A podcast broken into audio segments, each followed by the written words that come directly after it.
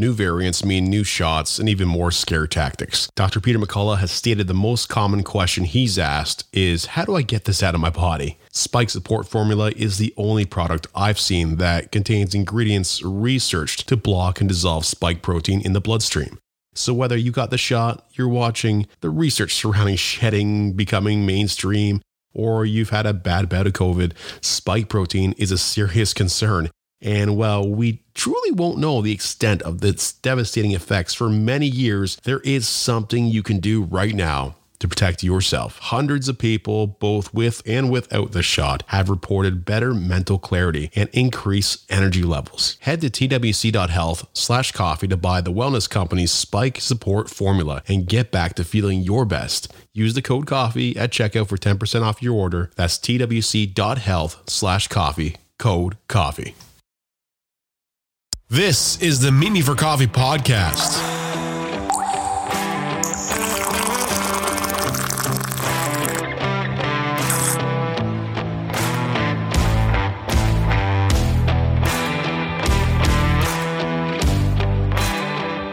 Over 6 million streams, numerous tours with bands like Fozzy, Daughtry, Alter Bridge, and Mammoth, uh, one of my favorite new bands. Uh, collaborating with icons everybody's favorite Sylvia Massy, who's produced System of a Down, Tool, and more. Um, they also have an awesome album called Ascension. You want to check that one out. Uh, this band is called Pistols at Dawn. I'm here with Adam Jaffe. How are you? Hey, brother. Thanks so much for having us today. I appreciate it. That's awesome, man. I, I've been looking forward to this for quite some time. Uh, Pistols at Dawn, been around for uh, quite some time, like we said earlier. Um, let's talk about the new single fly. Um it, it comes in uh, it could go either way man with that kind of um the, the riff kind of fades you into the song uh, and then it just hits you and it goes along with the emotion. Um a good follow-up from the under the surface uh, uh single you guys had before.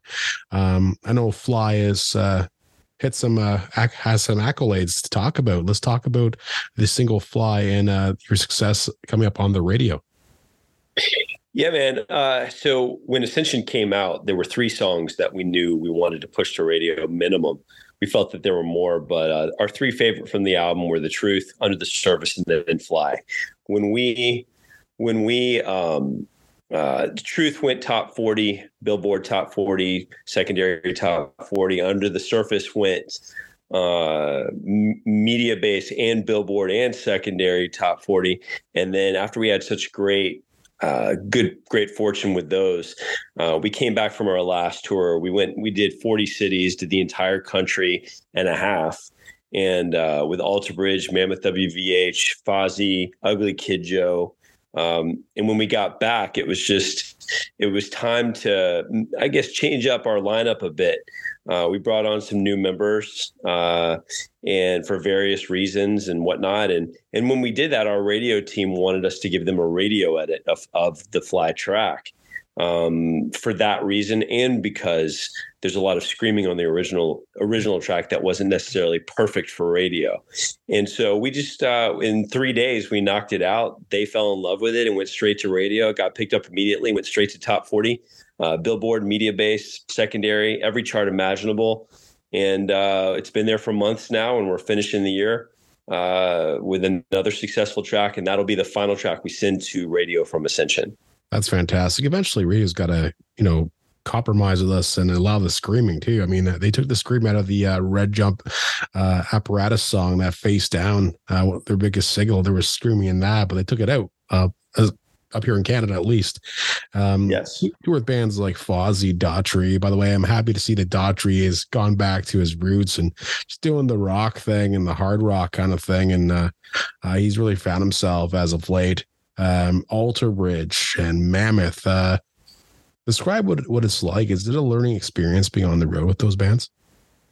Uh, undoubtedly. You know, our first big tour was with Alter Bridge and Mammoth. And when you get there, when you get there, you know, you're you're with some of the icons in music and rock music, the guys who've been around for forever and done everything and played Wembley and and and had massive awards and this that the other. And it's just like and you wonder you know you wonder how it's going to be. And then you're with with uh, Wolfgang Van Halen, you know, and his guys, and you wonder how it's going to be being with a legend's son, you know, and how's he going to be on the road.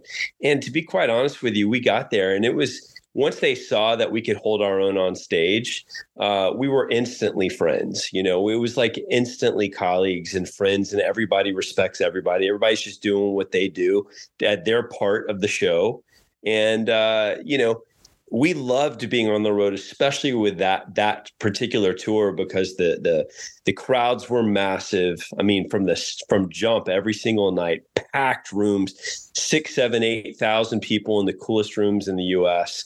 And it was it was just magical. And they were the nicest guys. You know, Tremonti would just come sit down and talk about his new Christmas album that he was writing, and and this, that, the other, and we talk about his child, and you know, just hang out, just normal normal people just like us. And, you know, we just all happen to be, you know, really good musicians. And, and uh, but you learn a lot from watching their their repetition every night and how they do things and how their crew does things and then you go on the Fozzy tour and with Ugly Kid Joe and we had a different type crew and we had different type venues you know iconic venues that we've been gearing up to play you know our entire lives and we played all of all of the smaller I guess you could say 2000 person venues and and thousand person venues and and even smaller. And it was the type of thing where we got used to that type of touring, and it was just awesome playing all those places that you grew up with and and hanging out with all those guys. We knew a lot of the Fozzy guys, and we got to know the Ugly Kid Joe guys, who are the nicest guys on the planet. And uh, you know, you're just good friends. We just had a great time. Yeah, as, as long as they see that you're being professional and not serious about putting on the show, because it's about the fans, it's about the show coming together, and uh, in some way, shape, or form, I, I was, um, you know, as an aspiring musician myself back in the day, I was always kind of wondering like what it took to be on a tour to be as big as Alter Bridge, and then I just kind of ended up analyzing a lot of their DVDs and I saw them live once or twice. And I was like, man, these guys are good. It's mainly because they have their, their showdown. Um, and of course, performing live constantly, you you you're probably better than you were at the beginning of the tour. You're really tight by the end of the tour, just repeating like repeating your set. You're playing music together. Um, the chemistry's at an all time high. Um, describe one of your your best and most memorable moments being on that tour.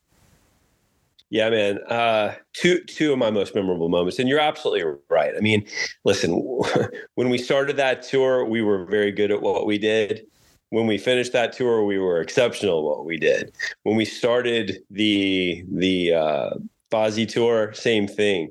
Ugly Kid Joe tour. You know, you play 25 dates coast to coast, uh, 35 dates, 40 cities coast to coast, and do it again and it's the type of thing where you know you're playing at a level you've never played at in your life. And even now now that we've written the new album and played more shows and done more radio stuff i mean i'm i'm i'm mystified what i'm capable of doing which is pretty cool.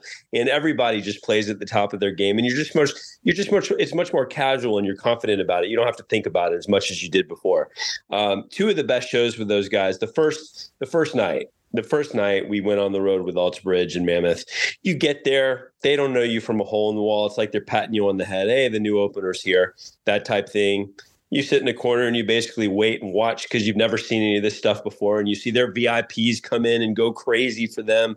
And, you know, how do they run a VIP session? And how do they do this? And how do they do that? And how do we actually get meals and this, that, the other? And, you know, it all goes down in the show, and then we get to right to the show start, right? And, and, it's not like we've been hanging out with those guys just yet. They they're doing their thing. It's the beginning of the leg of the tour. Everybody's just getting to know everybody, and they have no idea if we can play music. In fact, the promoter came to a radio.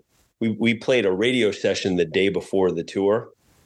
And the promoter came to the radio session just to see, I guess, if we were going to embarrass uh, their show, and they drove three hours to see us just to make sure. And we killed it. We do it. We do it. We did what we did. And the promoter was just like, you know, come back to Oklahoma anytime, you know.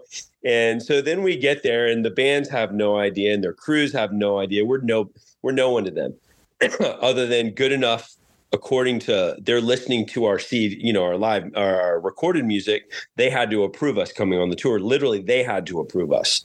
I remember I got that call that they had to listen to us, which was honestly very validating. So then we get there, and then they're like, okay, it's we're 10, five minutes before the show. We're about to go on stage, and I had planned this very, very cool. Um, I had to convince my band that we're, we're going to do this very cool guitar solo to start the show. We have this 22 year old, he's now 23 today, actually, uh, phenom on guitar. His name's Will James, one of the best new guitarists on, on the planet. And and I don't just mean that like like the kid is truly that good. And so listen, we're going on tour with Tremonti and Wolfgang Van Halen. So I took it upon ourselves to say, listen, we're going to do something that no one in their right mind would do. We're going to start the opening act set with a friggin' guitar solo off stage, pitch black. Will create one of the best guitar solos of all time. You're going to be opening for Tremonti and uh, Wolfgang. He, he he was just like, nah, man, that's not a good idea. The rest of the band, they were just like, we're not doing it. And I was just, you know, I, fortunately, I, I kind of run the business of the band. And I was just like, well, we're doing it because when I'm 100 and I look back on my life, I'm going to know that I, I grabbed my stones and uh, we did something special when we went out with Tremonti and Wolfgang. And so I pushed the issue and and and I made it happen. And and uh, Will, our, our guitarist, he embraced it and he wrote one of the great solos uh, that you could ever ask for. And I, and that night you get there and they pat you on the head, and we finally went on stage. They pay, fade to black, and we didn't go up. He didn't go up. All you hear is this amazing friggin' guitar solo from side stage. Their crew's starting to look up. The bands are, are you know, are hanging out there that aren't on the bus. They're starting to look up. The crowds just got their mouth open, like, what in the hell is this? Like, who is this? Is Tremonti playing a solo? Is Wolfgang coming out? No, sir. Pistols at Dawn was coming out. And let me tell you, when we walked, when he walked up on that stage and killed the rest of that solo, and then we walked up on that stage and kicked into song one, that was one of the great moments of my existence because we pull, not only did we pull it off, but it was just, it was so electric and so emotional and so uh, such a blessing. And, and I can remember when we walked into this 6,000 people, one giant room with 6,000 people just standing there going nuts because you're, you're actually playing sick music that they didn't expect to see. And that's the best thing about this band is that is that we you don't see us coming. You have no idea what's about to hit unless you've seen us live.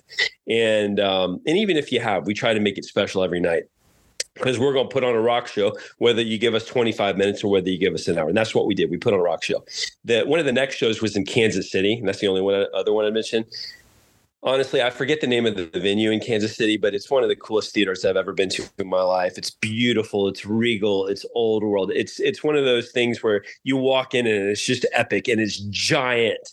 And and I'd never, you know, you dreamed of playing rooms this big you know, with thousands and thousands of people. And, and, it's gorgeous and it's beautiful and the stage is monstrous and it was just electric that night you know the room was completely packed and you had levels. You had like five six seven levels going to the top of the place and i'm i'm sitting there killing the drums and looking up at the top and just you know holding my arm out to them and and um, you know these were just beautiful moments in our lives. Massive adrenaline rushes massive feels on that too. I mean, any musician's dream. Um, I guess you got to grab life by the balls. I mean, your your band out there, you've toured many bands, um, over six million streams. You guys aren't new to this, but you need to ha- cut your teeth, right? With every act you join, you almost got to cut your teeth and prove yourself over and over again. Um, let's talk about Fly. Um, you said it's being added on radio a lot right now in the states. Yeah, so so after we played those tours, we had tons of momentum. Our last two tracks from Ascension went straight to top forty, tons of momentum. So boom, we put it up fly, and that was honestly one of the best songs from the from the album. Sylvia Massy loved it. We loved it. Went. Did I lose you? Oh, I got you. Uh, it went top forty. I think in a month, four weeks, less than four weeks, and. uh you know, billboard Mediabase secondary, the whole thing. And and honestly, our momentum just kept going and it has kept going all year. And so, you know, we're on a wild ride. Um, we're going to the UK with Fozzy in February. I called up Mark Willis, their manager, and I told him, hey, we we meshed with them beautifully on that tour. You know, we're a perfect match. We're killing it. Ready, let's go. It was, and we made the deal we needed, and you know, we'll go to the UK and plant our floor there, and eventually we'll get up to your neck of the woods. We've got to get to Canada. I've told our management and our booking agent that you know Canada is an absolute top priority, and in fact, we did a bunch of marketing there when we first came out in order to to kind of you know put our name out there, and uh, we'll get there soon enough in 24. And uh, so Fly is actually finishing its run now in the United States, and then we'll we're we're writing the new album now, and uh, you know, uh, 24 is going to be insane. We have a new manager we're about to announce, and they're pretty big, and we'll just see what happens. Well, things are about to get wild, man. I, I, I do have to mention. You look at the dude from from from the band Cold. Look like Scooter from Cold, man. I'll tell you that.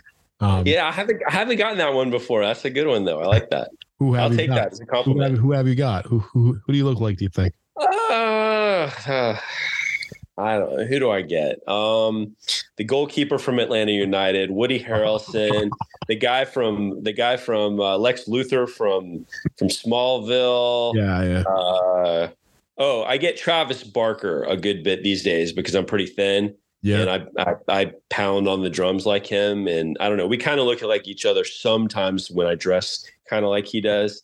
I don't know. I get that a little bit. It's interesting you say um, Lex Luthor from Smallville because someone told me I look like uh, Tom Welling from Smallville, the Superman guy. Yeah. Um, yeah, it's it's weird. You don't really see it, right? It's like people tell you that. Nah. Um, so Ascension, man, that's that's gonna be moved on over the brand new records coming out in 24. You guys started recording it. Is it finished or what? Yeah, so Ascension was our child for the last year and a half. Uh, actually, we, you know, was a child on the radio for a year and a half. It literally was at radio for a year and a half with three songs and touring and everything. You know, that's the life of it. We wrote it the year before. And so, you know, we're we're ready to move forward. We've got we had new material coming out of our ears when we got home from this last Fozzy tour. So in June, we were writing the new album. Two weeks after we got off tour, Will and I, the guitarist, got in the room. We started writing writing the first two songs.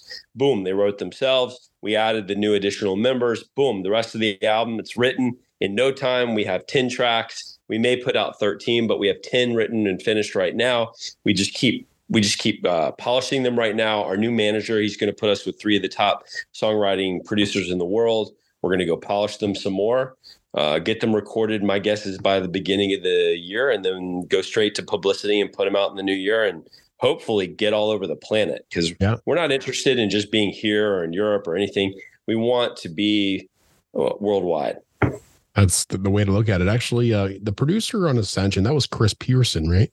Yeah, so Chris Chris Pearson uh, did the did the initial production on the album as we wrote it.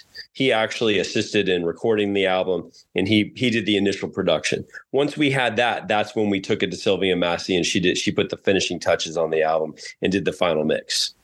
Oh wow! Okay, so that's Chris Pearson from the Failure Anthem, then right? That's him. Yeah, Chris, Chris, was in Failure Anthem amongst other bands, Brother Gray, and some other stuff. We had uh, we had actually played together in the original Brother Gray lineup and uh, he, myself, and the original founding member Devin White, and uh, we used Chris to sing on the all the Pistols at Dawn music up and up through Ascension. He's an incredible singer. He's an incredible producer. Uh, we're not working together anymore, but we wish him nothing but the best because he did a fantastic job on Ascension, yeah. and he's an incredible he's an incredible writer. Sounds awesome, man. I, am looking forward to see what the future future brings for you guys. I want to see you guys here in Canada, hopefully down by my neck of the woods, and I'll definitely make a uh, point. Where are you? I'm outside of Toronto. Yeah, we we we Toronto, Vancouver, all of Canada. We just we need to just spend a lot of time there. Our music is perfect there.